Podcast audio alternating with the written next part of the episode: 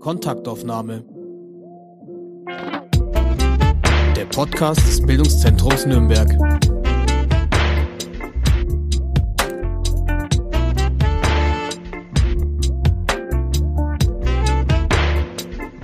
Mein Name ist Grażyna Manat. Herzlich willkommen bei der Veranstaltung in der Reihe Sachbuch des Monats am Bildungszentrum.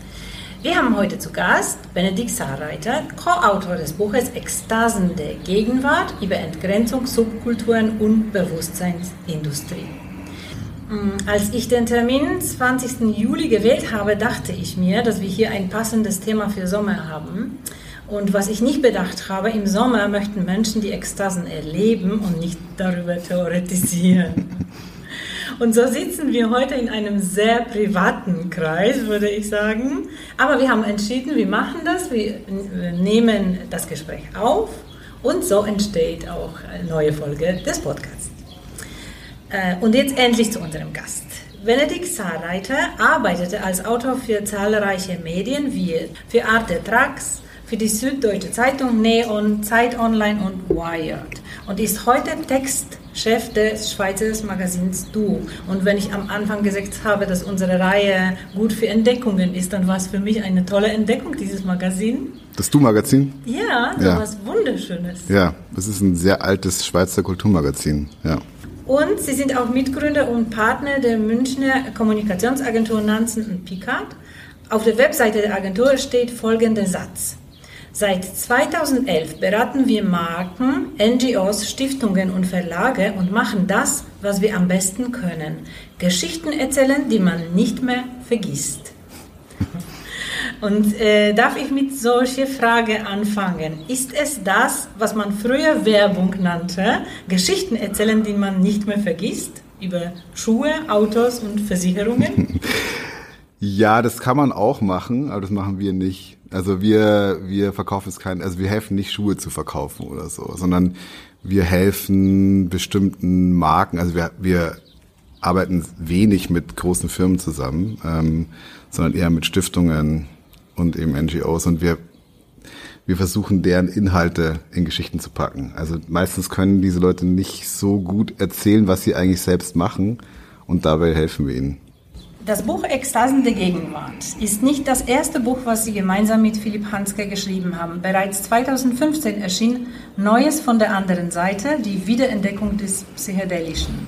Können Sie in zwei Sätzen kurz zusammenfassen, um was ging es in diesem ersten Buch und ob das aktuelle Buch eine Fortsetzung ist? Also im ersten Buch ging es konkret um Psychedelika, also um LSD, Psilocybin ähm, und MDMA. Psilocybin, MDMA. Ähm, und dort haben wir uns eher mit den medizinischen Aspekten beschäftigt. Also wie, wie werden diese Substanzen in, in der Medizin benutzt, besonders in der Psychotherapie oder in der Psychiatrie.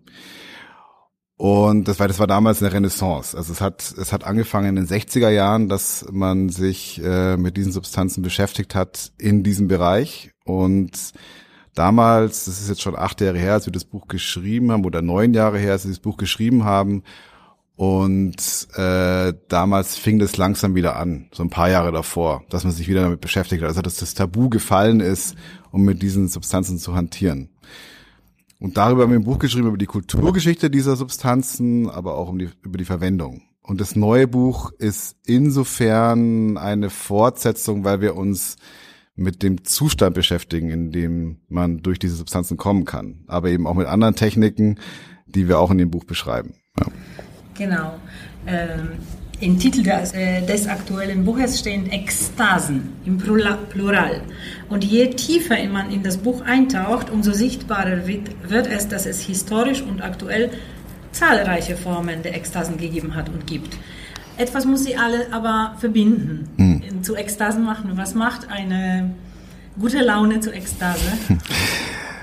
Also Ekstasen, das Verbindende der Ekstasen ist natürlich das Zustand, in dem man gerät. Und das ist ein Zustand, in dem erstens Zeit keine Rolle mehr spielt, also Vergangenheit und Zukunft, dann das eigene Ich verschwindet und man stellt eine Verbindung her zu etwas anderem im Idealfall. Also Natürlich ist nicht jede Technik, die man anwendet, führt automatisch zur Ekstase. Also man muss es bei vielen Techniken muss man das sehr stark einüben, ja, wie bei Meditation zum Beispiel. Nicht jeder, der meditiert, kommt automatisch in die Ekstase. Äh, das dauert recht lang, bis man das mal schafft und dann schafft es immer noch nicht jeder, man braucht auch ein gewisses Talent dafür. Ähm, bei Substanzen ist es um einiges einfacher. Also wenn man jetzt LSD nimmt, da kann man es kaum verhindern in einer gewissen Dosis, dass man da reinkommt. Das ist aber dann auch äh, auch mit Vorbereitungen verbunden, weil man muss wissen, auf welchem Pfad man sich da begibt und was man beachten muss. Ähm, und so ist eben das Verbindende dieser Zustand, also dieser ich-freie Zustand, in dem man nicht mehr über die Zukunft nachdenkt und auch nicht mehr über die Vergangenheit. Also es ist eigentlich ein, äh, ein Zustand des absoluten Jetzt. Mhm. Und ist diese äh, Definition schon vorformuliert worden? Also wurde über Ekstasen geforscht und wenn ja, auf, in welchen Bereichen? Oder ist das Definition, die Sie entwickelt haben in diesem, für dieses Buch? Also wir haben die so ein bisschen zusammengefasst, aber es wurde sehr, schon sehr viel über Ekstasen geforscht. Also ähm, schon lang vor uns natürlich. Wir haben auch nicht geforscht. Wir, wir, wir äh, präsentieren nur die Forschung, die es dazu gab oder auch, äh, also interessant ist, dass es vor allem ähm, es kommt nicht, also über, über Ekstasen wurde eher nicht im linken Spektrum geforscht, sondern eher im rechten. Ja, also eher rechte Soziologen, also nicht jetzt keine Rechtsextremen, aber eben konservative Soziologen oder Psychologen haben darüber oder Anthropologen äh, haben darüber geforscht. Ähm, auch der, äh, der Entdecker von LSD, Albert Hoffmann, war jetzt mit Sicherheit kein Linker. Ja, ähm, man, man verbringt immer diese Substanz mit den Linken in Verbindung, aber, aber es ist, äh, der war einfach Chemiker und war dann auch sehr eng mit Ernst Jünger befreundet, der auch kein linker Autor ist äh, und der aber ein sehr profundes Buch über Substanzen geschrieben hat. Das heißt ähm, Annäherungen, ein sehr gutes Buch von Ernst Jünger über alle möglichen Substanzen. Ähm, und das ist interessant, weil wir denken immer, weil wir von der Hippie-Bewegung so beeinflusst sind in unserer Zeit und die LSD genommen haben, meditiert haben und so weiter. Ähm, es ist aber nicht so. Ja, jeder Mensch von mit jeder äh, mit jeder Einstellung, jeder Haltung hat natürlich Zugang zu Ekstasen und hat Freude daran oder auch nicht. Ja, können wir ja später nochmal drüber sprechen, dass es auch gefährlich sein kann, sich in dieses Gebiet zu begeben oder sehr fordernd. Ähm, und das Archaische in diesen in, äh, in diesen Zuständen, das, dass man da auch findet, also dass man das hat eben auch die Konservativen interessiert, weil Ekstasen haben schon in den indigenen und äh, in den äh, indigenen äh, Bevölkerungen oder Völkern eine große Rolle gespielt, auch bei uns. Also im lang vorchristlicher Zeit gab es hier pagane Gruppen, die ekstatische Bewegungen waren. Deswegen und da da ähm, und rechte Autoren oder konservative Autoren wünschen sich manchmal diese sehr einfachen und sehr ähm, äh, wo alles sehr klar war in diesen in diesen Kulturen, ähm, wo Mann und Frau einen klaren Ort hatten und so weiter. Die wünschen sich ja manchmal auch diese Zustände zurück und deswegen haben sie in den in der Ekstase auch diese sehr einfachen Formen wieder gefunden, ja, ähm, wo äh, die sie eben begeistert haben und deswegen äh, und es, es die Anthropologie, die konservative Anthropologie hat sich sehr stark mit den indigenen Völkern be beschäftigt. Ja, und vor allem mit den Ekstasen, Ekstase-Techniken, die sie, die sie verwendet haben. Mhm. Sie beschreiben unzählige Beispiele mhm. für Ekstasen in diesem Buch, super spannend. Und äh, das ist wie ein Spaziergang durch die Kulturgeschichte und eine Suche nach Spuren von Ekstasen. Mhm. Äh, und wann und wo entdeckten Sie die ältesten? über die man sprechen kann? Also die älteste ist mit Sicherheit der Schamanismus. Äh, das ist ja auch ein bisschen die Grundlage jeder Religion. also ähm, Schamanen waren die ersten, die, die sich auf den Weg zu Gott gemacht haben. Und das ist natürlich, also kann man gar nicht richtig datieren, ne, wenn das angefangen hat. Ähm, es ist wahrscheinlich so alt wie die Menschheit, dass, mhm. dass sich, äh, dass sich bestimmte talentierte äh, Menschen aus den verschiedenen Bevölkerungen ähm, auf dem Weg zu Gott, zu einem Art Göttlichen gemacht haben oder zu ihren Ahnen. Ja, also man hat sich ins Reich der Toten begeben und hat dadurch hat Techniken gefunden oder die diesen Zugang ermöglicht haben. Ja, also das ist äh, es gibt zum Beispiel, vor kurzem wurde ja, oder vor ein paar Jahren wurde das Grabmal einer deutschen Schamanin ausgegraben. Und die hat zum Beispiel, äh, die hatte einen Defekt am Körper, wenn sie ihren Kopf nach hinten getan hat, dann hat die Halsschlagader ab, abge, nicht abgetrennt, aber so ein bisschen, ähm, also der Blutfluss war nicht mehr so stark.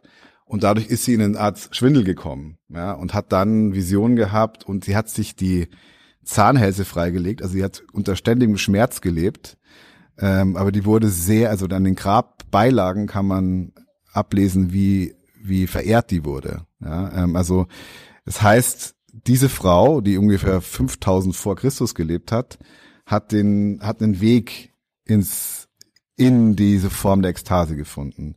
Wo die dann war, wissen wir natürlich nicht, ähm, wo die hingereist ist, aber Jetzt, wenn man, es gibt natürlich Berichte über Indigene aus, de, aus dem Amazonas-Regenwald und da gibt es verschiedenste Formen der Ekstase-Techniken, also entweder durch Substanzen oder durch Tanz und so weiter. Ähm, und die, die gehen zum Beispiel auf die andere Seite, um äh, sich Jagderfolg zu wünschen. Ja, und so weiter. Also das gibt so ganz viele verschiedene äh, Richtungen, in diese die Ekstasen führen können. Für uns klingt es natürlich total verrückt, ja. Ähm, oder entrückt, ja nicht äh, oder ja, verrückt nicht, aber äh, also wenn, wenn ich das jemand erzähle, äh, der sich damit nicht beschäftigt hat, der sagt sagt dann was, wo gehen die dann dahin?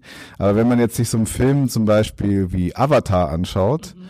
ähm, da ist es sehr klar übersetzt diese Form des Hinübergleitens, ja, weil da gibt es ja auch diesen Weltenbaum, in dem sich, äh, mit dem man sich dann verbinden kann.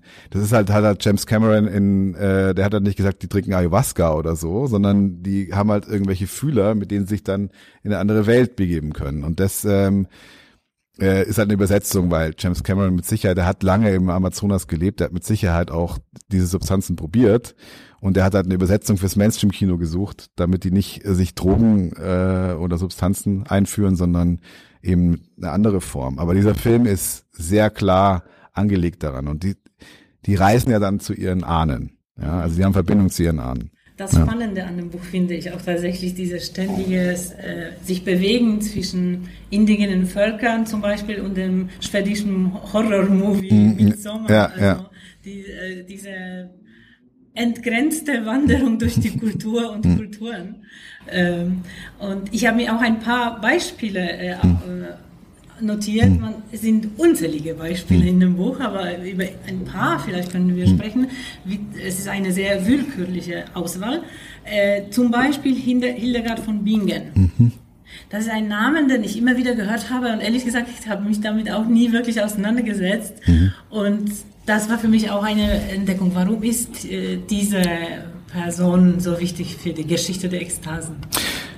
Naja, das ist halt eine der, der bekanntesten Mystikerinnen. Ähm, die Mystikerinnen sind ja dafür bekannt, dass sie sich eben auf den Weg zu Gott gemacht haben mit verschiedensten Techniken. Bei Hildegard von Bingen war es so, dass die anscheinend sehr stark Migräne hatte und durch diese Aura bei starken Migränikern ist es ja so, dass sie in, in, in einen sehr starken anderen Zustand geraten und äh, oder einen sehr eindrucksvollen anderen Zustand und die konnte dann eben in andere äh, Geisteszustände geraten dadurch.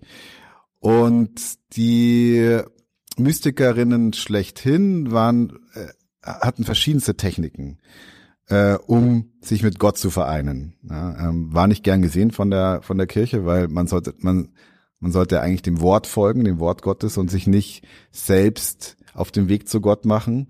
Ähm, also Teresa von Avila ist eine andere Mystikerin, die ist zum Beispiel dafür bekannt, dass sie im Fersensitz meditiert hat. Also das ist eine, die hat einfach wie heute auch Leute meditiert und hat einen Stufenweg von sieben verschiedenen Stufen entwickelt, äh, mit dem, mit der man, mit, äh, wenn man diesen Stufenweg geht, kann man am Ende in die Ekstase eintreten, wenn man, wenn man das wirklich nach ihrer Anweisung macht. Ähm, und dann tanzen sie, tanzt man mit Gott. Also für die war das, oder mit Jesus. Ja, also das war, es gibt so eine Art Brautmystik ja, auch. Ähm, das heißt, äh, wenn man dann in den Zustand gerät, dann ist man äh, mit Jesus zusammen und tanzt mit Jesus.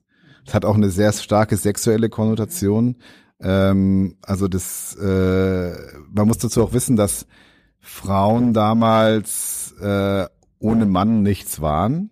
Ja, also wenn man wenn man nicht verheiratet war, dann war man eigentlich ein bisschen verloren in der Gesellschaft. Und damals gab es aber auch Kreuzzüge und es sind sehr viele Männer gestorben und deswegen blieb vielen Frauen nur der Weg ins Kloster und da oder in, in klosterähnliche ähm, Institutionen. Und da war die Mystik schon recht verbreitet. Also die, äh, dieser eigene Weg zu Gott war, war der, war, war, war oft der Weg von Frauen. Und das hat denen auch ganz großes Selbstbewusstsein gegeben. Bei Hildegard von Bingen war es ja auch so, dass die ja noch, die hat ja Reformkloster ge, ge, ähm, gegründet und ist dann auch, ist viel gereist, ja, ähm, und die war aber, bevor sie diese Vision hatte, war sie jetzt äh, ja nicht so nicht so bekannt und auch nicht so gefragt und auch nicht so selbstbewusst. Ja. Also so eine so eine Erfahrung kann einen natürlich auch transformieren. Ja, also das, ähm, wenn man sie immer wieder macht. Zwei andere Frauen habe ich mir notiert aus dem Buch. Das ist äh, Anne Imhoff. Anne Imhoff war ja lange Zeit Türsteherin von Robert Johnson in Frankfurt. Das ist ein, einer der bekanntesten Techno-Clubs in, ja. in Deutschland. Und diese Verbindung, also das, das, das fühlt man immer in, in allen ihren Werken, dass es eine Verbindung zur Clubkultur gibt, was eine sehr ekstatische Kultur ist. Und deswegen also zum Beispiel äh, ihre Arbeit, die sie damals in der Biennale Venedig gemacht hat, das war eine, ähm, eine Mischung aus Clubkultur, äh, also sie schafft eben oft so, äh, immersive Räume, in die man eintaucht und dann ist man eigentlich in einer anderen Welt. Und das ist äh, eine ist eben ein Beispiel für immersive Kunst, also dass man in, in sich in Räume begibt, die mit der eigentlichen Welt nichts mehr zu tun haben ist auch ein großer Trend in der Kunst gerade, dass man äh, eben Räume schafft, in denen der Mensch eigentlich seine seine seine, seine Identität verlieren soll, ja, und sich und richtig ins Kunstwerk eintauchen soll. Also bei Anne Imhoff ist es auch immer so, dass man eigentlich in eine, in eine neue Welt eintaucht. Und es ist ja auch ein bisschen in der Ekstase so, dass man in eine andere Welt eintaucht, die mit der eigentlich nichts zu tun hat. Und so ist es, und deswegen haben wir sie als Beispiel mit ins Buch aufgenommen, ja. Dann die nächste äh, Künstlerin, äh, die ich mir notiert habe, ist natürlich Marina Abramovic. Ja. Ähm, äh, sie widmen in dem Buch äh, einige Seiten dieser vermutlich bekanntesten Performerin der Gegenwart. Und auf ihrem Beispiel wird wieder sichtbar, dass die Ekstasen nicht immer mit Freude und Glücksgefühlen zusammenhängen, umgekehrt, mhm. mit ganz starken Schmerzen. Ja, also das ist ja auch eine Schmerzkünstlerin gewesen. Ich kann jetzt auch gleich mal äh, danach noch sagen, was sie eigentlich heute macht. Ja, ja äh, ähm, gewesen, genau. Ja, also das, die ist ja jetzt auch schon älter, also die, die kann sich diese Verausgabung nicht mehr leisten, aber die Kunst hat bei äh, Marina Abramovic immer sehr viel mit Verausgabung zu tun. Und interessanterweise verweist sie ja auch auf Teresa von Avila in, in, in verschiedensten Werken äh, oder Arbeiten. Und ähm, und auf die Mystikerinnen, die sich ja auch Schmerzen zugefügt haben. Also es gibt zum Beispiel die Technik, dass man immer wieder aufsteht, sich hinsetzt, aufsteht, sich hinsetzt, ganz oft, bis man total erschöpft ist und dann eben in diesen Zustand kommt. Ja, ähm, und Marina Abramovic, die ist natürlich dafür bekannt, dass sie äh, zum Beispiel so lang gegen eine Wand läuft, bis sie eben auch in diesen Zustand gerät. Ja, also die hat aber es gibt Vorgängerinnen, Vorgängerinnen von ihr, ja, die das auch gemacht haben, aber in einem anderen Kontext. Also nicht im Kunstkontext, sondern im religiösen Kontext. Ja. Und jetzt, Marina Abramovic äh, hat auch eine eigene, äh, sehr viel sanftere Ekstasetechnik erfunden, und zwar das Reis- und Linsenzählen. Also sie ähm, schüttet Reis und Linsen zusammen und wie dann genau wie bei Aschenbrödel, ja. Und dann muss man äh, über Stunden hinweg äh, diese Sachen wieder auseinanderglauben und zählen. Also, Dabei kann man sich auch vergessen. Das genau, genau. Und das ist ihre, ihre, es ist eine Achtsamkeitsübung. Ja. Ähm, und das kann man dann, dann kann man Kurse bei ihr ähm, belegen. Die kosten natürlich sehr viel Geld. Ah, ja. Okay. Also das ist so, da können wir ja nachher noch drüber reden, äh, über die Kommerzialisierung dieser Techniken. Und da ist sie total eingestiegen, ja. Also das ist, äh, dann tragen alle so weiße Uniformen und dann, dann, dann zählen die da über Stunden hinweg Reis und Linsen. Und da kann man sich verlieren. Sie sagt auch, man muss über, über die Frustration hinweg. Ja, das ist ja auch bei Meditation so oder bei Yoga, da muss man ja auch, um wirklich in einen anderen Zustand zu bekommen, ist es erstmal frustrierend, muss sehr viel üben. Und das ist bei eben auch so, man sagt, man muss erstmal, man, man gerät in Wut äh, über sich selbst, warum mache ich das eigentlich? Aber wenn ich dann drüber hinweg bin, dann, mhm. dann äh, bin ich eben da, ja. Kann ich dazu was fragen? Auf ja. jeden Fall. Gehört dazu auch diese Selbstgeißelung, die ja in manchen Religionen praktiziert wird? Ja, genau. Also das ist auch eine Art äh, von Schmerz. Äh, genau, das ist, also diese, Sie meinen, wenn, wenn die durch die Straßen laufen und sich sehr, absolut, klar. Ähm, es ist eine sehr drastische Form, äh, aber es ist auch Tanzen bis zur Verausgabung ist ja im Sophismus immer noch heute äh, gang und gäbe, also dieser Drehtanz, ja, und dann tanzt man eben so lang, bis man sich äh, im Drehen in einen anderen Zustand gebracht hat. Und das ist, äh, also Schmerzen spielen in der Ekstase eine große Rolle. Auch bei Sex, äh, bei Masochismus, Sadismus. Ähm, es ist, äh, Schmerz kann man nicht unbedingt weglassen. Sehr berührt haben mich die Kapitel Beat, Bass, Ecstasy. Mhm. Also die Entwicklung der Rave-Szene und diese Backlash-Geschichte. Mhm. Äh, wie stark, vielleicht wollen Sie und können Sie ein bisschen darüber erzählen und auch wie stark hängt die Geschichte der Ekstase mit der Geschichte der Verfolgung und Kriminalisierung zusammen? Ja, sehr stark. Also zur Geschichte von Rave, ähm, also es, das entstand alles in der in der schwulen schwarzen Kultur in den USA. Ja, da, das ist eigentlich aus Disco heraus in den 70ern. Ähm, das war eine bestimmte Art von äh, von Musik, die noch sehr verspielt war, sehr sehr fröhlich eigentlich auch. Ähm, und man muss dazu wissen, dass es gab einen Club in New York, der hieß Paradise Garage oder auch Gay Rage genannt, also wegen, ähm, und äh, die hatten keine Schanklizenz oder die wollten auch keine Schanklizenz, weil wenn man keine Schanklizenz hatte, konnte man so lange aufhaben, wie man will. Wenn man eine Bar war, musste man früher zumachen. Das heißt, die, da gab es kein Alkohol.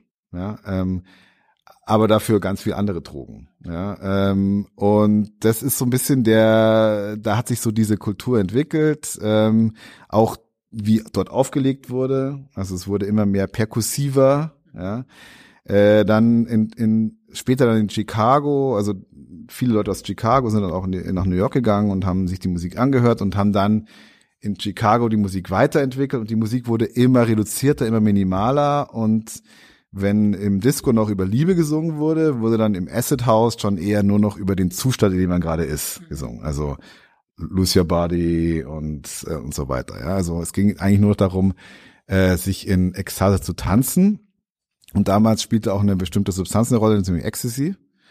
Und aus den USA ist dann über Ibiza, wo es ja schon sehr früh eine sehr prägende Clubkultur gab, nach England. Es ist dann gekommen. Und in England ist es dann, ist Acid House richtig explodiert. Also es war so eine Massenbewegung eine Zeit lang.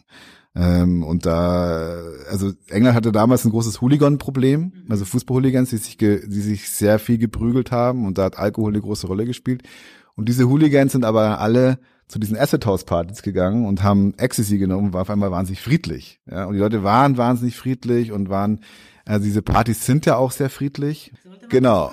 Sollte man sich freuen. Natürlich gab es dann auch Leute, die es übertrieben haben. Ja, die gibt es natürlich immer. Das war bei Hippies, das Hip, bei den Hippies auch das Problem. Also dass, äh, dass äh, die Leute nicht genau wussten, wie man es dosieren soll und dann, äh, dann haben sie es übertrieben und es gab auch äh, auch schwer Verletzte, muss man sagen. Also das, wenn, wenn man zu viel Ecstasy nimmt, dann kann man auch sterben. Das ist, äh, man muss halt wissen, wie man es dosiert. Und dann gab es aber einen Backlash von der konservativen Regierung und vor allem von der Sun, also von der von der von der Yellow Press, äh, die dann der Stimmung gegen diese Partys gemacht hat, weil war eine riesig. Da waren Zehntausende von Menschen auf irgendwelchen Feldern und dann ist es eigentlich ein bisschen zurückgegangen. Aber in Deutschland kam dann die Love Parade dann, also in, dann ging es nach Deutschland rüber. In Deutschland hat sich die ganze Rave-Kultur entwickelt und mittlerweile muss man schon sagen, es ist eine globale Kultur. Ja. Ja, also es ist, es gibt es überall. Äh, was es damals vielleicht nur in Westeuropa und Amerika gab, gibt's jetzt auch in Südamerika, in Asien, überall. Ja. In Osteuropa. Und in Osteuropa, genau. Sehr stark auch in Osteuropa, ähm, auch viel freier als hier. Ähm, Und also der Backlash kam zwar, aber er hat nicht lange gehalten. Aber in der Geschichte der Ekstase gibt es natürlich viele Backlashs. Ja.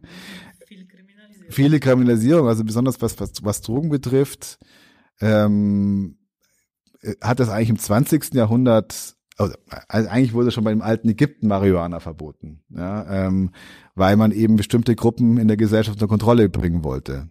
Also die Kiffer aus dem alten Ägypten, die Pharaonen wollten halt nicht die äh, diese kiffende Minderheit, äh, die unkontrollierte kiffende Minderheit unter sich haben. Deswegen haben die damals schon Marihuana verboten. Und das, das zieht sich eigentlich die Menschheitsgeschichte durch, dass man äh, also Opium rauchen war mal total normal, ja, ähm, oder ähm, auch Opiumtinktur zu nehmen, um zu beruhigen, um zu beruhigen. Also es war eine Hausfrauentinktur. Ob das jetzt äh, völlig ungefährlich war, sei dahingestellt. Ja, man kann es natürlich immer übertreiben und es macht auch süchtig bei bestimmten Leuten.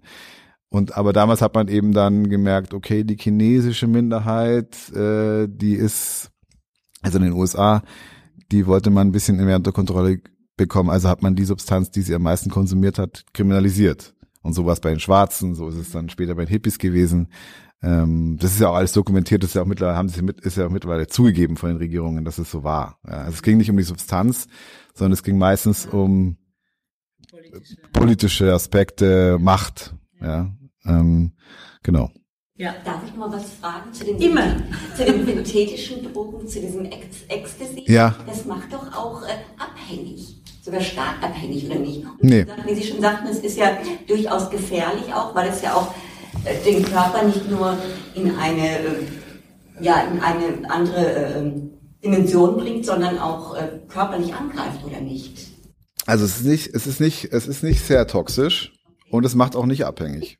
Ähm, also es kann abhängig machen, wenn man, aber es ist jetzt von den Substanzen äh, nicht diejenige, die sehr stark abhängig macht. Ähm, und das Problem bei Ecstasy ist die Überdosierung. Also es gab ja jetzt diesen, diesen Fall von dieser Blue Punisher Pille und die äh, ist einfach extrem stark. Die muss man teilen.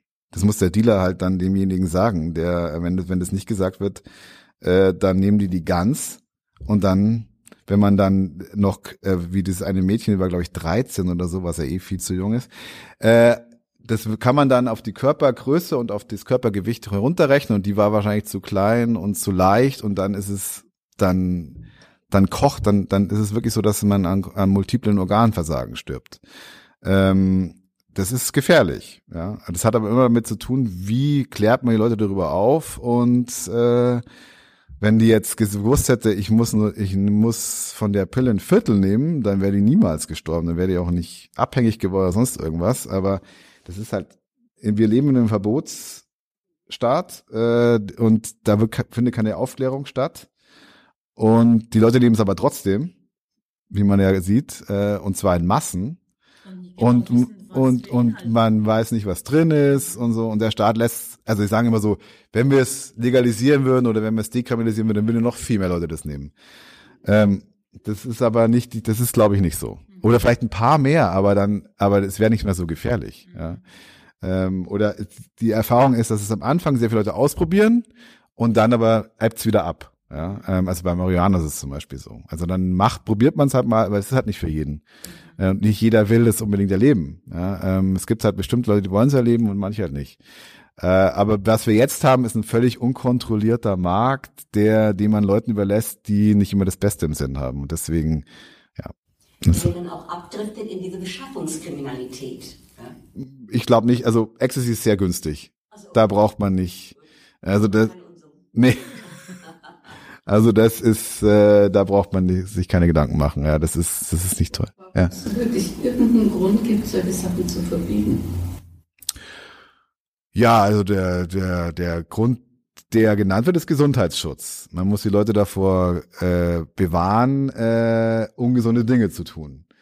Nur wenn man Interesse an diesen Dingen hat, dann hat man halt Lust darauf und dann beschafft man sich das auch und dann ist es eigentlich beim Gesundheitsschutz dahin, weil ähm, Welchem Recht? Äh, warum dann? Warum überhaupt? Warum haben die Dinger verboten? Na, das ist, das sind ideologische Dinge. Warum ist Alkohol nicht verboten und äh, warum sind Zigaretten nicht verboten? Alkohol ist extrem gefährlich. Also wir haben ja eh, wir haben es ja geschafft, diese extrem gefährliche Substanz einigermaßen unter Kontrolle zu bringen. Also äh, es gibt bestimmte Rituale, wie man Alkohol zu sich nimmt und so weiter. Trotzdem haben es ja viele nicht unter Kontrolle. Ähm, das hat einfach mit, das hat, das sind, also das hat allein mit der Wirkung zu tun. Also wenn, glaube ich, also wenn man jetzt sagt, Alkohol ist ja jetzt nicht von der Wirkung nicht unbedingt äh, introspektiv. Ja, also es hat nicht so, es, es, es, es stellt nichts in Frage. Wenn man Alkohol trinkt, hat man Freude. Es ist, es ist ein gutes soziales Schmiermittel. Ähm, es ist, äh, ich lehne Alkohol nicht ab. Ich finde es auch schön, mal ähm, beschützt zu haben. Ja, aber bei den anderen Substanzen ist es halt so, wenn man jetzt LSD nimmt, dann hat es schon eine transformierende Wirkung und ich glaube, dass äh, also bei der Hippie-Bewegung war es ja so, die Leute sind einfach, das war dann Dropout. Man ist, man hat sich den verschiedenen gesellschaftlichen Verpflichtungen nicht mehr verpflichtet gefühlt. Man wollte einen anderen Lebensstil starten. Ja? Und ich glaube, davor hatten viele Leute Angst, dass sie, dass die Leute nicht mehr arbeiten gehen, dass die Leute nicht mehr funktionieren. Ich glaube, wenn man Alkohol trinkt, dann stellt man nicht auf einmal den, das ganze System in Frage, hinter, äh, in dem man lebt. Bei LSD kann das schon passieren. Und ich glaube, davon, davon, davor haben Regierungen Angst. Ich glaube schon. Also das hat schon, also bei, bei den Hippies war es auf jeden Fall so. Also eher, dass es irgendwelche finanziellen äh, Gründe hat. Das glaube ich nicht, weil wenn man das legalisieren würde, dann würde man sehr viel Geld einnehmen. Wenn man Marihuana legalisiert, dann das wird da wird eine Steuer draufgesetzt und dann nimmt man sehr viel Geld ein.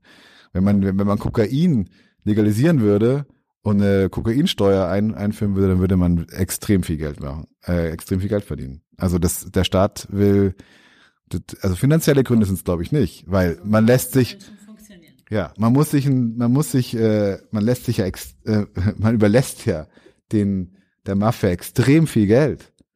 Ja, also man könnte unglaublich viel Geld einnehmen durch die Substanzen, aber die Angst ist, und ich kann sie auch ein bisschen verstehen, ähm, dass man eben, wenn man jetzt noch mal ein paar Substanzen mehr ähm, äh, legalisiert, dass dann das Gesundheitssystem zusammenbricht, weil man halt so viele Probleme damit hat. Und es gibt die Neigung, dass äh, Marihuana Psychosen auslöst. Ähm, Seite wäre doch dann die Möglichkeit aufzuklären von Staat.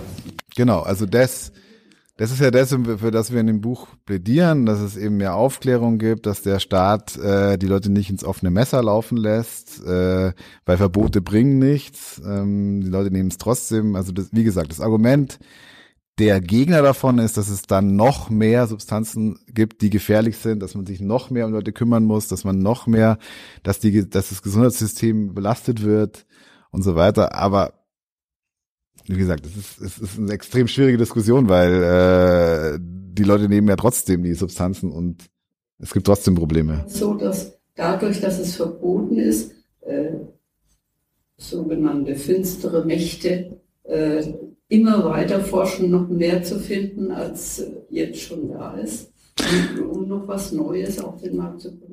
Naja, also das, das kann man natürlich beobachten. Am Beispiel Marihuana gibt es äh, künstliche Cannabinoide. Die sind viel, viel gefährlicher als, als Marihuana selbst. Äh, und die sind ja auch auf dem Markt.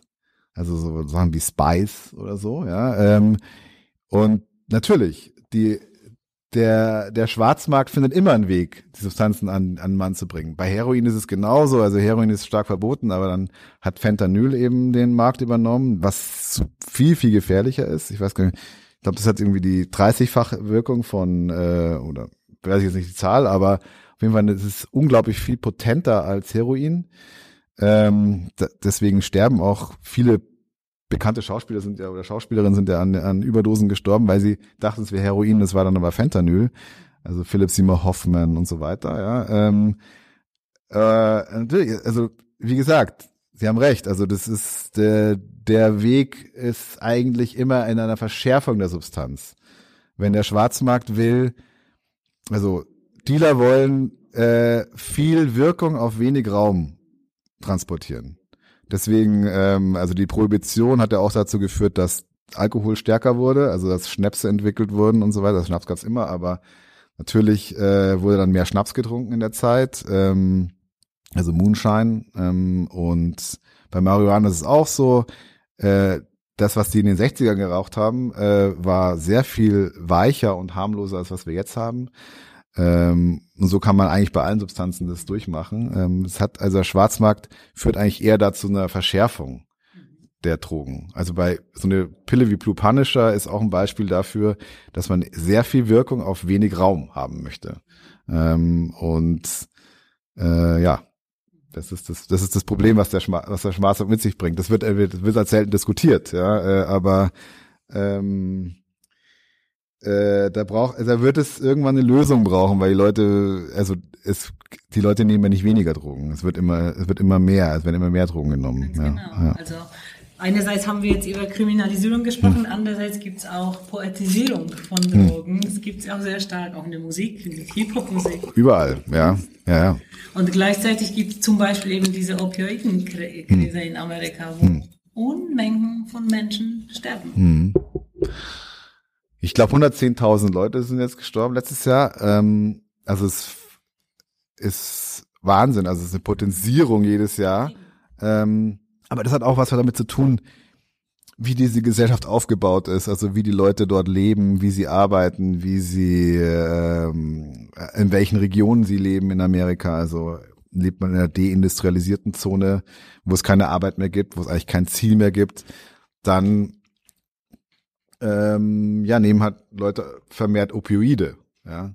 Also es wird immer gesagt, dass, also die Erzählung, die es gerade gibt, äh, und die stimmt, ist auch nicht ganz falsch, ist, dass ja natürlich die Familie Sackler, ähm, von die der Purdue Pharma gehört, ähm, die damals Oxyco Oxycodon, also Oxycontin auf den Markt gebracht haben. Das ist ein starkes Opioid.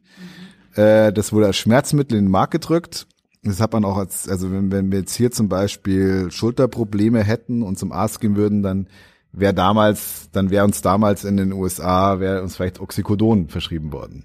Der harte Stuff. Ja, also, und die sagen aber so, nee, das ist alles okay, nimmst du zehnmal, dann ist es wieder gut. Und das ist halt für bestimmte Leute nicht so gut gewesen, weil es gibt halt Menschen, die werden leichter abhängig von Dingen.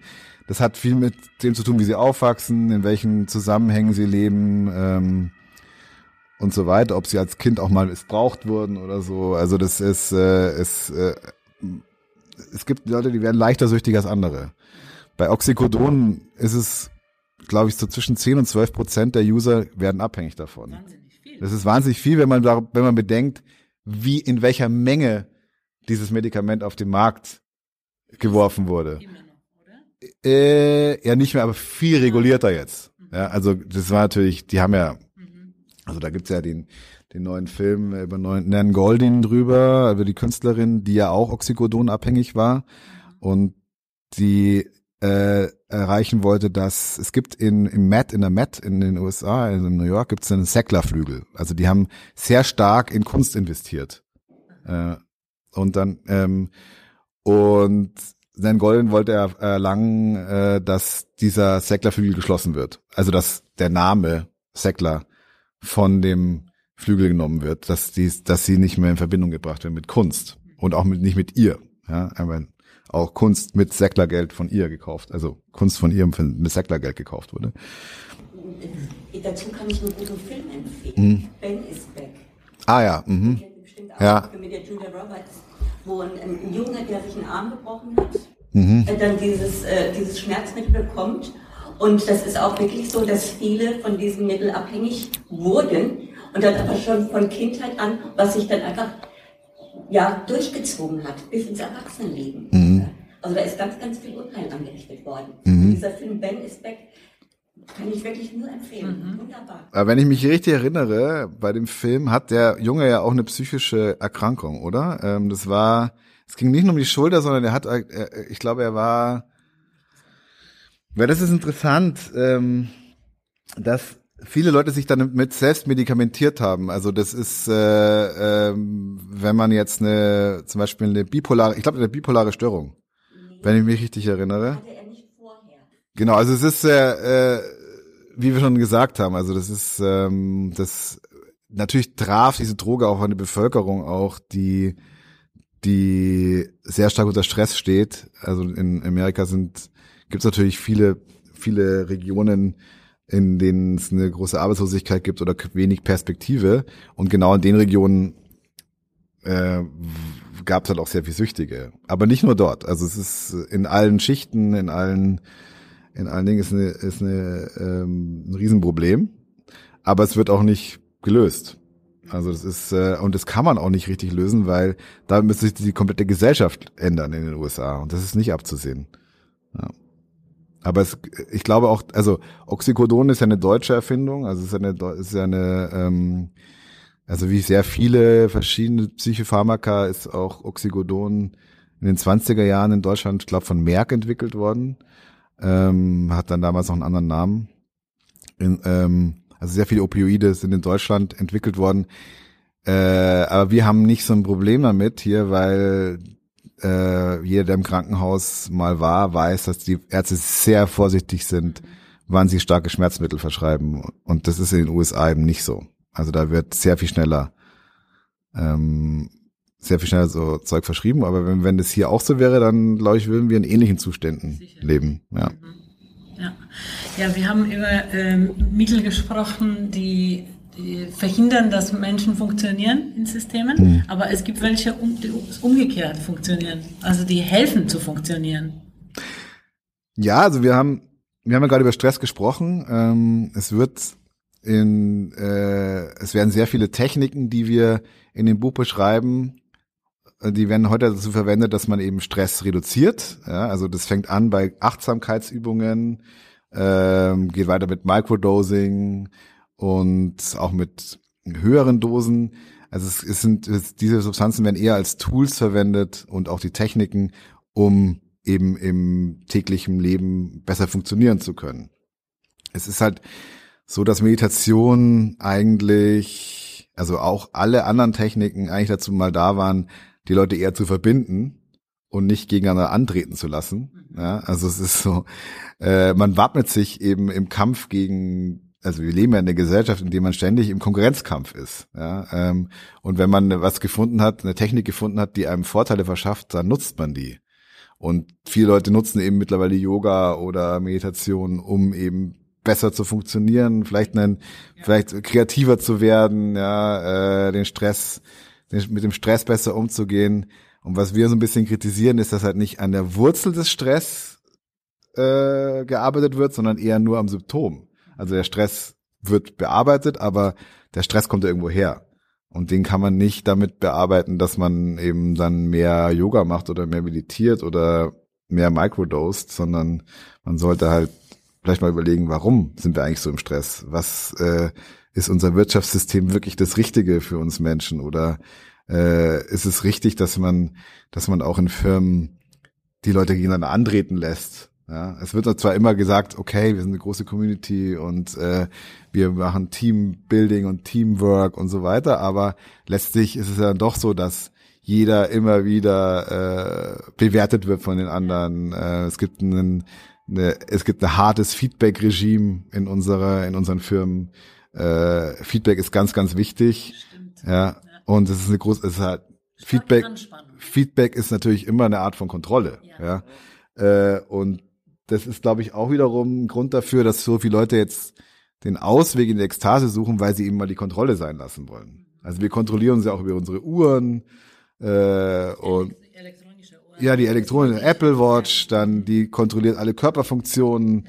Äh, wir, wir stehen eigentlich unter ständiger Kontrolle. Ja. Also eine Freundin von mir, deren Mann hat auch eine Uhr, eine Apple Watch und die hat ja so Kreise und sie sagt immer, dass er der Slave of the Rings ist, ja, weil da steht dann genau dran, wie viele Schritte bin ich heute gelaufen, ja, äh, und wie viel so. Und das ist halt eine ständig, ich kann ja verstehen, ich meine, der, der Grund dahinter ist ja gut, dass man gesund lebt und so weiter, aber ich glaube nicht, dass man ständig unter Kontrolle sein will. Ja, und äh, die Ekstase gibt eben einen Ausweg aus der Kontrolle für eine gewisse Zeit. Ja. Aber eben auch, wie, wie Sie schon erwähnt haben, ist es eben auch ein äh, Mittel dazu, äh, sich zu wappnen gegen Stress und weiterzukommen. Ja. Ja, wir sprechen gleich vielleicht über diese politischen Aspekte noch, aber mir kam äh, beim Lesen eine Idee, äh, egal was Sie anfassen und anschauen, finden Sie Assoziationen mhm. zu Ekstasen. Das mhm. finde ich toll an diesem Buch. Und gibt es Assoziationen mit Nürnberg? Wenn Sie an Nürnberg denken, was kommt Ihnen in den Sinn in Verbindung zu, mit den Ekstasen? Also erstmal war ich früher DJ und habe hier in Nürnberg aufgelegt. Oh. Äh, deswegen das äh, in der Rakete, okay. glaube ich, hieß es. Äh, ja. ähm, also einmal oder zweimal, ich weiß nicht mehr genau. Äh, und noch woanders, aber ich habe es vergessen. Es ist schon sehr lange her. Äh, aber das kommt mir erst beim Sinn und natürlich, aber natürlich leider auch äh, die Nazi-Zeit, ja. Genau. Was natürlich eine, ähm, das haben die schon gut hingekriegt, muss man sagen. Also die die Architektur, die Aufmärsche, die Aufmärsche wie das funktioniert hat, das ist natürlich, das war, kann ich mir vorstellen, sehr sehr beeindruckend. Äh, und da, also ich will das überhaupt nicht entschuldigen, aber ich glaube, es war es war schwer, sich dem zu entziehen. Also die, die, die Nazis haben schon ihre, die wussten schon genau, wie sie, wie sie bestimmte Massenaufmärsche und so inszenieren, damit so eine Art äh, Gefühl des Verlorenseins in der Masse, des wohligen Verlorenseins in der Masse äh, ja. gestaltet werden kann. Also das haben die, das haben die sehr gut hingekriegt mhm. äh, mit äh, schrecklichsten Konsequenzen, aber äh, die Leute waren ja, also wenn man das jetzt anschaut, die waren ja völlig hysterisch, ja.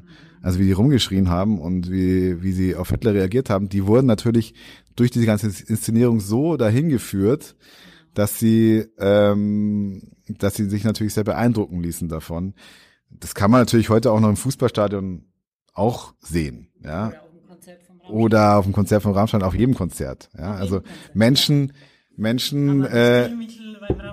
Genau, äh, das ist, ja. ja, es ist, es geht halt darum, was, was dadurch entstehen soll, ja. Äh, was, was soll aus diesen Gruppengefühlen entstehen? Soll was Gutes entstehen oder was Schlechtes? Ähm, man kann Ekstasen für alles nutzen. Äh, und auch wenn man selbst in der Ekstase ist, dann ist es ja danach immer da, äh, geht es immer darum, wie interpretiert man das für sich selbst. Also man kann es in jede Richtung interpretieren. Ja? Äh, man kann es fürs Schlechte einsetzen oder fürs Gute. Also die natürlich fühlt man, wenn man jetzt in, in LSD durch den Wald wandert, eine große Verbindung zur Natur und vielleicht kommt man dann zu, äh, zur Erkenntnis, ich sollte die Natur mehr schützen, weil ich bin Teil der Natur und ähm, ich muss dafür sorgen, dass die Natur geschützt wird, äh, weil ich eine große Verbindung zu ihr habe. Aber andererseits kann es auch gut, gut sein, dass man das einfach so nimmt, okay, das war jetzt ein schöner, schönes Erlebnis, aber ich fahre trotzdem weiter mein großes Auto ja. und, ähm, und baller Benzin raus. Ja? Also CO2 in die, in die, in die Atmosphäre. Also das ist, ähm, äh, wie man die Ekstase nutzt, ist jedem selbst überlassen. Die Nazis haben sie in Nürnberg. Gut inszeniert und haben dann diese, diesen, diese Massenaufmärsche dafür für ihre, für ihre schrecklichen Dinge genutzt, ja. Hm. Wäre es denn möglich gewesen? Nein. Kon konnten denn die Leute, die durch diese Aufmärsche in Ekstase versetzt wurden, noch entscheiden, was sie wollen? Oder waren die dann so äh, berauscht? Berauscht, dass sie nicht mehr wussten, was sie taten. Das wird mich unheimlich. Also ich glaube währenddessen sicher nicht, äh, weil sie da eben in einem Zustand waren, wo sie sehr auf aufgeweilt waren, ja. Ähm, aber danach natürlich schon. Also danach, äh, wenn man dann wieder rausgeht, dann ist man ja wieder normal. Dann ist man nicht, dann hat man zwar das Erlebnis erlebt, aber das dauert vielleicht, das trägt einen vielleicht noch durch die Woche, ja. Aber danach ist man total rational und kann wieder entscheiden. Also das ist ja, Ekstase ist ja nicht so, es darf man sich nicht so vorstellen, als wäre man komplett transformiert danach. Also das ist nicht so. Ähm, das ist zwar, es wird zwar heutzutage so verkauft, dass man, wenn man einmal einen Psilocybin-Ressort in Holland besucht und äh, Pilze nimmt und ja, dann, dann sagt man so, das ist ein transformatives Erlebnis und man man wird ein neuer Newborn und ein neuer Mensch, aber das ist dann vielleicht für zwei Wochen, ja. Und danach ist man dann wieder dann kommen die alten Muster zurück und äh, das muss man schon, das ist, wie gesagt, das ist eine Einübung. Ja, man muss es, man muss es, wie bei Meditation, man muss es konstant machen. Und auch bei, bei Psychedelika ist es so, man, man, die Transformation muss ins Leben integriert werden oder das transformative Erlebnis. Und das reicht nicht, wenn man das einmal macht, sondern das muss man öfter machen, mit Leuten drüber sprechen und äh, das einordnen und so weiter. Das ist, das ist nicht so, dass die Substanz die Kraft hat, einen komplett neuen Menschen aus einem zu machen. Ja. Ich habe noch einen Link zu Nürnberg gefunden in dem Buch. Also Ah. Ah, ja, das stimmt, ja. Das stimmt, das stimmt, ja. Das Bild Melancholia. Ja. Ja, ja, ja. Ja, das ist natürlich, das ist ein, das Bild ist entstanden in der Zeit, in der die Melancholie eigentlich erst erfunden wurde. Äh, also das und das ist äh, hat nicht erfunden, benannt, wurde, äh, weil ähm, der Mensch äh, sich eher in, einen, äh, in einem Zustand befunden hat, in, dem- in dem man mehr über die Zukunft nachgedacht hat. Also davor haben die Menschen in einem, in einem sehr klaren Kreislauf der, der Jahreszeiten gelebt. Also dann war Ernte, dann war Erntefest, dann, äh, und ist, hat sich halt immer wiederholt. Das war immer wieder gleicher Loop im Leben. Und damals durch die Wissenschaften, die sich damit entwickelt haben, hat der Mensch das erste Mal äh, darüber nachgedacht, wie man denn auch die Zukunft beeinflussen könnte. Und wenn man die Zukunft beeinflussen kann oder an die Zukunft denkt, dann denkt man natürlich auch gleichzeitig ans Vergangene. Und in dem Bild ist, also da sitzt er ja so da, ja, und denkt über die Vergangenheit nach. Und das ist so ein, das haben wir so als, äh, als Sinnbild dieses neuen Zustands des Menschen gesehen. Weil, äh, also wir beschreiben es ein bisschen überspitzt auch so, dass der Mensch eigentlich davor in einem ständig ekstatischen Zustand gelebt hat, und zwar diesem Kreislauf, in dem er, in dem er eigentlich nicht, Rhythmisch. genau, rhythmisch und, äh, und nicht, und nicht sehr viel über die Zukunft nachgedacht hat. Die Zukunft erschien immer als, eher als Weltenende, äh, deswegen hat man sich gerne in einem Kreislauf wiedergefunden. Äh, man wollte gar nicht in die Zukunft, an die Zukunft denken, weil das da, da herrscht der, da droht ja die Ap- Apokalypse, ja. Ähm, und man hat aber auch nicht viel über die Ge- Vergangenheit nachgedacht, ja? also sondern immer sehr über, also es ist auch Spekulation, ja, man weiß ja nicht genau, wie es wirklich war, ja, aber wenn man Interpretation. und Interpretation, ja. Äh, Sie haben gesagt, wir haben das Bild so interpretiert. Hm. Das bringt mich auch zu der Frage, wie schreibt man ein Buch zu zweit? Es ist ein bisschen raus aus dem Inhalt. Ja, ja, ähm, also wir haben ja das erste Buch, wir schreiben, das, wir, wir teilen die Kapitel auf Aha. und dann schreibt der eine das und der andere das. Und diskutieren Sie das? Das wir diskutieren es dann ähm, und jeder liest dann natürlich auch die Kapitel des anderen, korrigiert, äh, redigiert, äh, aber um so so eine Fülle von Material zu sammeln, muss man es aufteilen. Also wir haben wir haben das eben klar aufgeteilt. Wir haben dann natürlich hat der eine oder andere dann noch einen Teil von dem anderen Kapitel geschrieben. Das kann schon auch mal vorkommen. Aber letztlich und wir schreiben recht ähnlich. Mm, Also man merkt es im Stil kaum. Äh, äh, oder wir wir, scha wir schauen, also wir haben wir kann wir können auch beide komplett unterschiedlich schreiben, aber wir schauen bei den Büchern dann, dass wir einen recht ähnlichen Stil haben. Und und das war im ersten Buch auch schon so und es klappt eigentlich ganz gut. Also wir kennen uns ewig. Äh, wir kennen uns seit äh, über 20 Jahren. Wir haben auch zusammen aufgelegt früher, was ähm, Und ein paar Sachen ausprobiert wahrscheinlich. von den Substanzen. Naja, ja. Also wir haben natürlich dieses Interesse an diesen Dingen. Äh, Nicht nur theoretisch. nee, nee, die sind, die haben wir seit den Teenagerjahren. Äh, aber wir waren immer eher die Vorsichtigen. Also wir waren nicht diejenigen. Wir haben halt neugierig, neugierig, vorsichtig. Ja, wir waren nicht die exzessiven Typen, die irgendwie alles in sich reingeworfen haben, sondern wir haben halt ausprobiert und experimentiert. Ähm, und beim Auflegen, um das ist es ja auch so, dass wir haben halt immer back-to-back aufgelegt, also immer einer die Platte und dann der nächste die andere Platte. Und da ist es auch, das ist, muss, muss sehr harmonisch laufen, weil man muss den anderen lesen und so ist es ein bisschen auch wie wir die Bücher schreiben, dass man eben so, dass wir uns so die Brocken so hinwerfen und dann kann man das und dann, dann gibt es so ein, ein Set. Also wir schreiben die Bücher eher wie so ein DJ-Set. Aber das Auflegen erscheint mir jetzt nach dem, was ich gelesen habe, auch ein bisschen ekstatische Beschäftigung. Das ist eine ekstatische Beschäftigung, ja. Also man vergisst komplett die Zeit. Nee, ja, wenn man Glück hat, ab und Aha. zu. Also wenn man so in den Flow gerät, ja, dann ist es schon so, wir schreiben sehr schnell beide. Mm.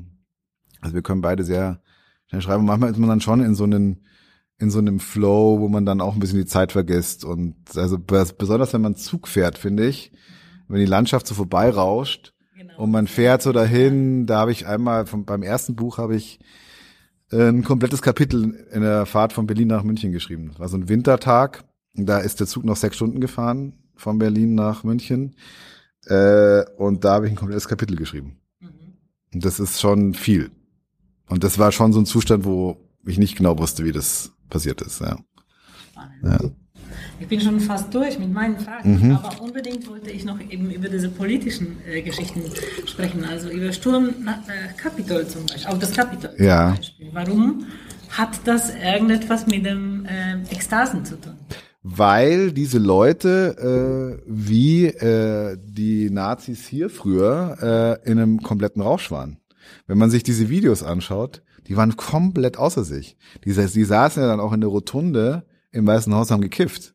Ja, die haben sich Joints angezündet und haben dann gekifft. Und wir haben, wir nehmen das ja am, am Beispiel des Büffelmanns durch. Ja. Äh, und der Büffelmann, das ist eigentlich, würde man früher, hätte man gesagt, das ist ein Hippie. Ja, also ja. der, ja, also der, der interessiert sich für Schamanismus, äh, der hat LSD ausprobiert, der kifft, äh, aber der ist eben auch ein Rechter, ja, ein radikal Rechter. Und der, auch dieses Begeben, sich in diese Verschwörungstheorien zu begeben, hat auch was Ekstatisches, weil die natürlich äh, in, in, sich in eine komplett verrückte Welt begeben. Ja, also es ist schon so eine, äh, diese Erzählungen, die da stattfinden, die sind, ähm, also der ist ja QAnon-Anhänger und die, äh, die erzählen sich ja von Echsenmenschen und so weiter. Also die, die, die sehen eine komplett andere Realität als wir. Ja, also die, äh, es würde nicht sagen, dass die ständig in Ekstase sind, aber die, die sind auf jeden Fall Leute, die sich gerne Ekstase begeben. Ne? Auf einen Trip. Und der, und der, der Kapitolsturm war absolut ein Trip. Also so wie die, äh, auch ein gewaltvoller Trip, weil die haben ja, die haben ja auch auf die Polizisten eingeprügelt und so weiter. Äh, die waren komplett im Kampfrausch. Ja, ähm, also einige von denen, nicht alle, aber einige von denen waren richtig drauf. Ja, von diesem, von dem ganzen Erlebnis. Man muss sich auch vorstellen. Ich meine, das wäre so, als würden wir den Bundestag stürmen hier, ja, was ja auch versucht wurde, aber ähm, es ist ja unglaublich eigentlich. Ja, also es ist der mächtigste Staat der Welt äh, und das äh, ist hilflos und zwar äh, einer Horde gegenüber, die in, im Rausch ist. Ja, ähm, und deswegen ist es eine ekstatische Veranstaltung gewesen für uns. Genau.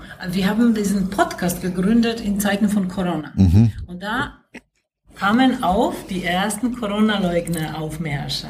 Und da stand wieder mal, unsere allererste Folge war mit einer Rechtsextremismus-Expertin und wir standen alle ratlos, auch sie, diese Zusammensetzung von diesen Aufmärschen gegenüber. Mhm. Auf einmal diese Hippies, diese Menschen, die man überhaupt mit äh, dieser Art von Bewegung nicht assoziiert. Wir konnten da, das damals nicht verstehen. Warum die Esoteriker auf einmal und diese Yoga-Leute, warum auf so einem Aufmarsch? Und sie haben dafür eine Erklärung oder einen Versuch. Es, es, es gibt dafür mehrere Erklärungen. Also einerseits ist es natürlich so, dass äh, es geht erstmal um Individualismus.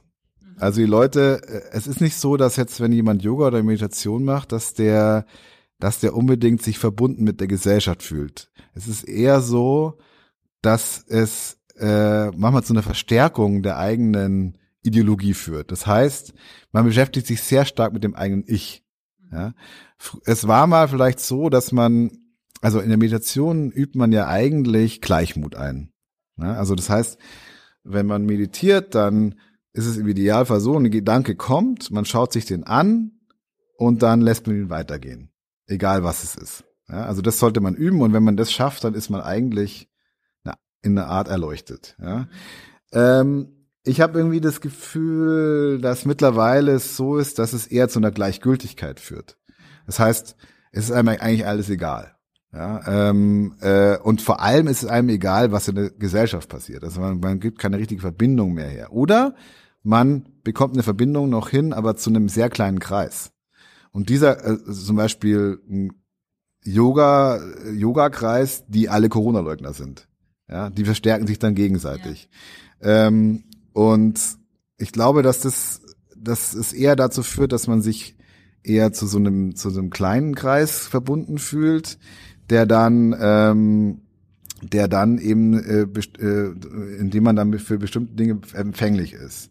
Äh, und dadurch, und das, sich diese Leute dann auf solchen Demonstrationen treffen, ist schon so, dass sie natürlich äh, äh, alle ähnliche Erfahrungen gemacht haben in ekstatischen Dingen. Ja, also die können sich, man kann sich darüber austauschen. Ja, ähm, und bei Corona im Speziellen ist es halt so, dass die Leute sich denken, also da gibt es natürlich verschiedene Dinge, aber sie denken einerseits, ich kriege das selbst hin, ich bin gesund, ich äh, ich habe die Erfahrung gemacht, dass ich alles selber hinkriegen kann. Ich bin, ich habe die Erfahrung mit mir selbst gemacht, dass ich äh, alles schaffen kann, äh, dass ich auch mit bestimmten Techniken die Dinge abwehren kann. Äh, und aber es ist trotzdem rätselhaft. Also wir haben auch keine, die richtige Erklärung haben wir jetzt auch nicht dafür. Die, die Erklärung ist nur, äh, dass ich, äh, ich glaube, in einem Kreistanzseminar äh, ganz verschiedene Leute treffen können. Also Hippies, Rechte, ähm, dann äh, Yoga-Freunde äh, oder auch oder auch bei oder auch beim Ayahuasca trinken. Mhm. Das ist von Ideologie erstmal frei, ja, die, der Akt selbst. Man geht dahin und man trifft verschiedenste Leute, die verschiedenste Ansichten haben, die aber das Gleiche suchen. Und zwar einen Weg in eine andere Dimension, auf eine andere Seite. Ähm, und die treffen sich dann auch in solchen, bei solchen Aufmärschen. Also natürlich ist es so, wenn man sich sehr, sehr stark immer mit der Gegenwart beschäftigt, also mit seiner eigenen Gegenwart und in die eigene in, ähm, und eigentlich und diesem Dogma folgt, dass man immer im Jetzt sein ja. soll und immer bewusst allem ist, dann denkt man natürlich nicht mehr sehr viel über die Zukunft nach. Aber es ist natürlich ein Schmarrn, ja. Ich meine, natürlich denkt jeder über die Zukunft nach und auch jeder über die Vergangenheit. Also es ist nicht so, dass man, äh, man kann nicht ständig in der Gegenwart sein. Also das ist, äh, die Zukunft drückt und die Gegenwart, äh, die Vergangenheit auch. Aber die Gesellschaft äh, führt uns ja auch dazu, oder vielmehr die Jungen, mich jetzt nicht mehr, ja. aber die Jungen einfach ständig an die Zukunft zu denken, indem es heißt Weiterbildung, indem es Bildung heißt, indem es heißt Ausbildung, Beruf, du musst was äh, machen, was Zukunft hat dann äh, die, die Vorsorge für die, für die Rente und so weiter. Uns wird doch ständig, oder den, den jungen Leuten wird doch ständig suggeriert, sie müssen an die Zukunft denken. Hm, ja, also das ist ja genau.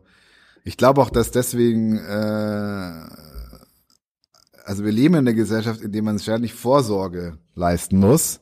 Also Gesundheitsvorsorge, äh, finanzielle Vorsorge.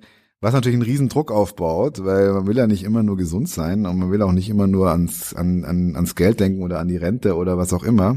Ähm, Gleichzeitig ähm, heißt ständig, die Zukunftsperspektiven sind nicht so rosig. Genau, ja.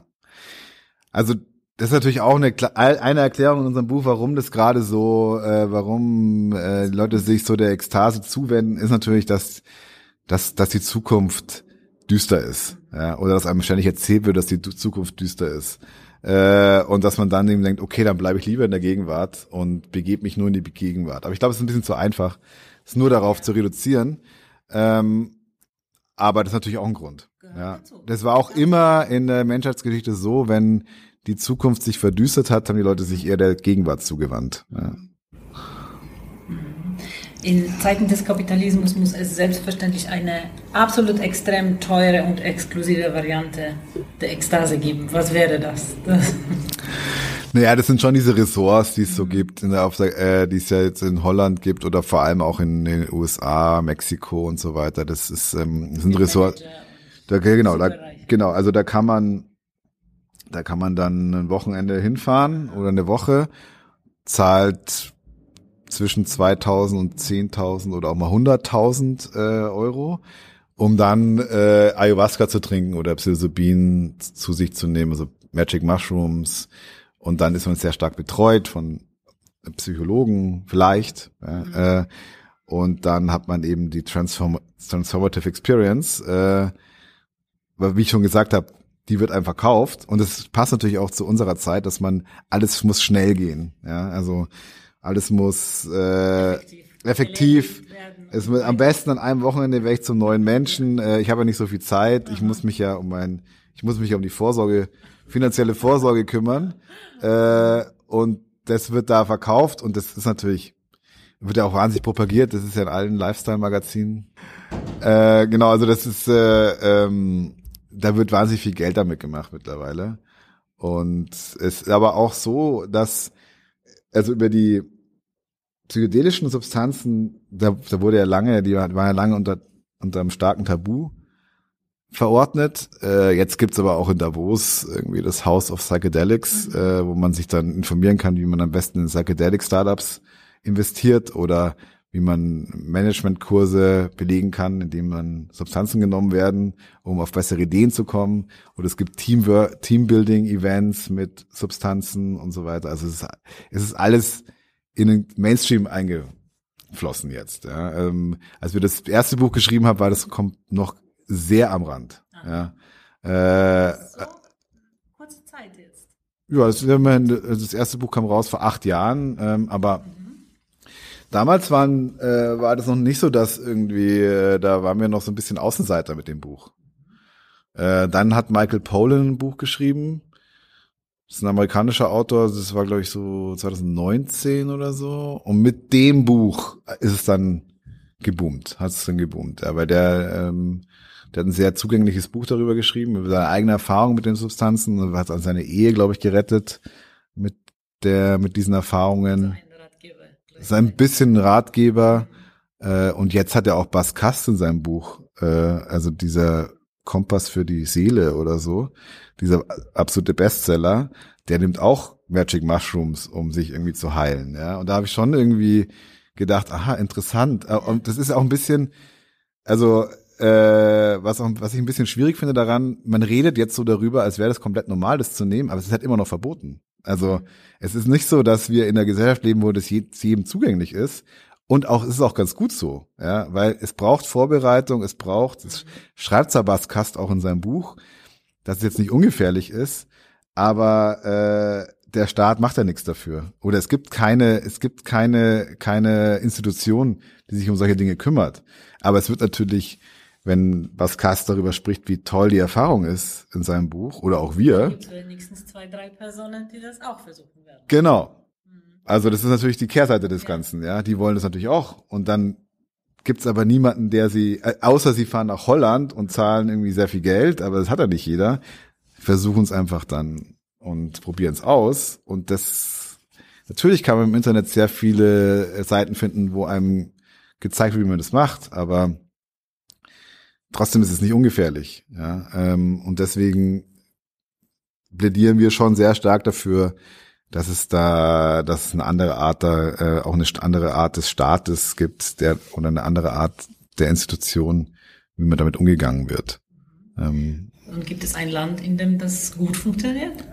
naja, in, in, in Portugal sind Drogen wenigstens dekriminalisiert. Also wenn man da aufgegriffen wird mit Substanzen, dann, dann kommt nicht die Polizei, sondern man äh, geht zur Aufklärung. Also man, man wird, man wird nicht, man muss keine Strafe zahlen, sondern muss einen Kurs besuchen, wie man mit diesen Substanzen umgeht oder was sie, was die Gefahren sind äh, und so weiter. Ähm, besser. ist besser, auf jeden Fall besser. Und die haben auch viel weniger, also sie haben, die haben das eingeführt, weil es damals sehr viele Heroin, Herointote gab in, in, in Lissabon vor allem und in Porto. Und das ist komplett zurückgegangen. Also die haben kein Problem mehr mit Heroin. Ja. In der Schweiz gibt's auch ein sehr gutes Heroinprogramm, weil die auch ein Riesenproblem damit hatten. Äh, also es gibt Wege, ja, aber Deutschland ist komplett hinterher. Also da das ist äh, schwierig. Und wir sind in Bayern. Bayern ist nochmal ein Spezialfall. Ja. Ich habe noch eine Frage.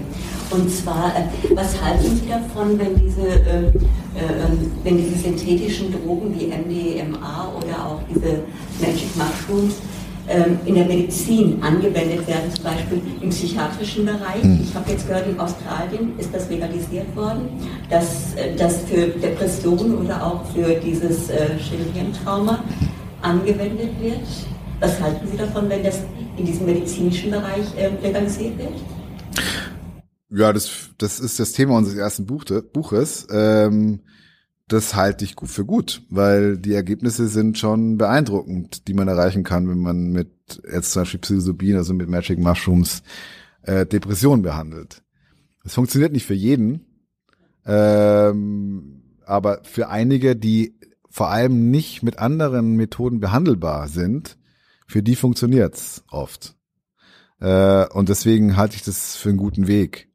Ähm, und bei MDMA, da wird vor allem das posttraumatische Stresssyndrom äh, behandelt.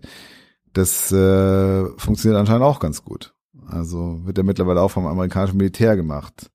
Ähm, was man dann wieder sagen kann, äh, ob das dann der richtige Weg ist, dass dann im militärischen Komplex die Sachen angewandt wird, um die Soldaten wieder kampffähig zu machen, ist dann wieder eine andere Frage. Ja. Aber im Grunde genommen ist es ein guter Weg. In Deutschland gibt es ja auch ähm, äh, mittlerweile Leute, die damit forschen und auch, äh, auch Genehmigungen haben, um mit Psilocybin oder mit MDMA Leute zu behandeln. Also an der Charité wird das gemacht in Berlin. Äh, das ist auf jeden Fall ein, es gibt, also für einige Leute ist es ein guter Weg, wenn nichts anderes funktioniert oder also bei Schwerdepressiven ist es schon so, dass sie dass sie dann wenigstens für eine Zeit wieder ein leichteres Leben haben. Man muss natürlich diese Behandlung, die ist sehr langwierig. Äh, man, das ist immer mit einer Gesprächstherapie verbunden. Also man hat, äh, man hat diesen Trip in einem, in einem sehr sicheren Setting und dann äh, folgt aber erstmal Gesprächstherapie. Und dann hat man nochmal eine Sitzung und nochmal eine Sitzung und dann, das ist, das ist ein sehr langer Prozess, der auch sehr teuer ist. Also obwohl es ist in Deutschland ist es relativ günstig gemacht, also von den Leuten, die es machen. Ähm, und die versuchen, dass die Kassen es auch übernehmen. Ähm, also wenn man, das ist dann so, wenn man überhaupt keinen Weg mehr findet, seine Krankheit zu behandeln, dann ist das, kann man sagen, warum darf ich das nicht probieren? Ja, und dann kann es sein, dass man ausgesucht wird äh, es sind aber bis jetzt geht es nur für sehr wenige Menschen und dann ähm, und dann davon diese Behandlung und dann wird die auch bezahlt.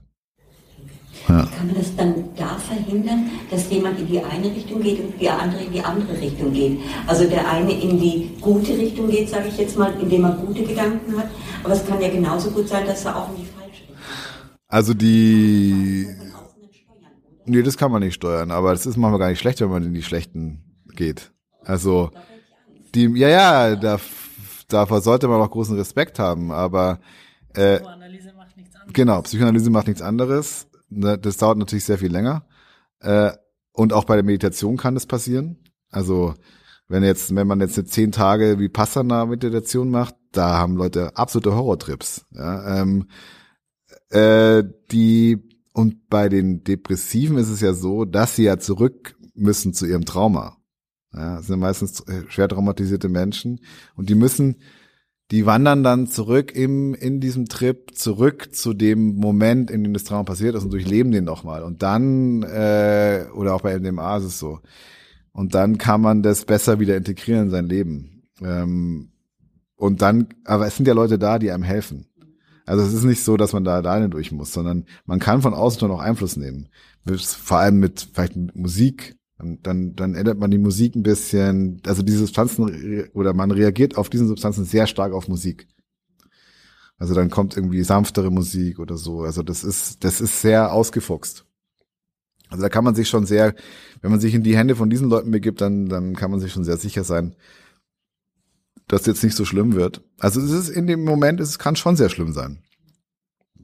Aber das Schlimme ist, ähm, dass man sich, dass man nicht loslässt. Wenn man sich gegen den Trip wehrt, dann ist man verloren. Ja, man kann sich dagegen nicht wehren.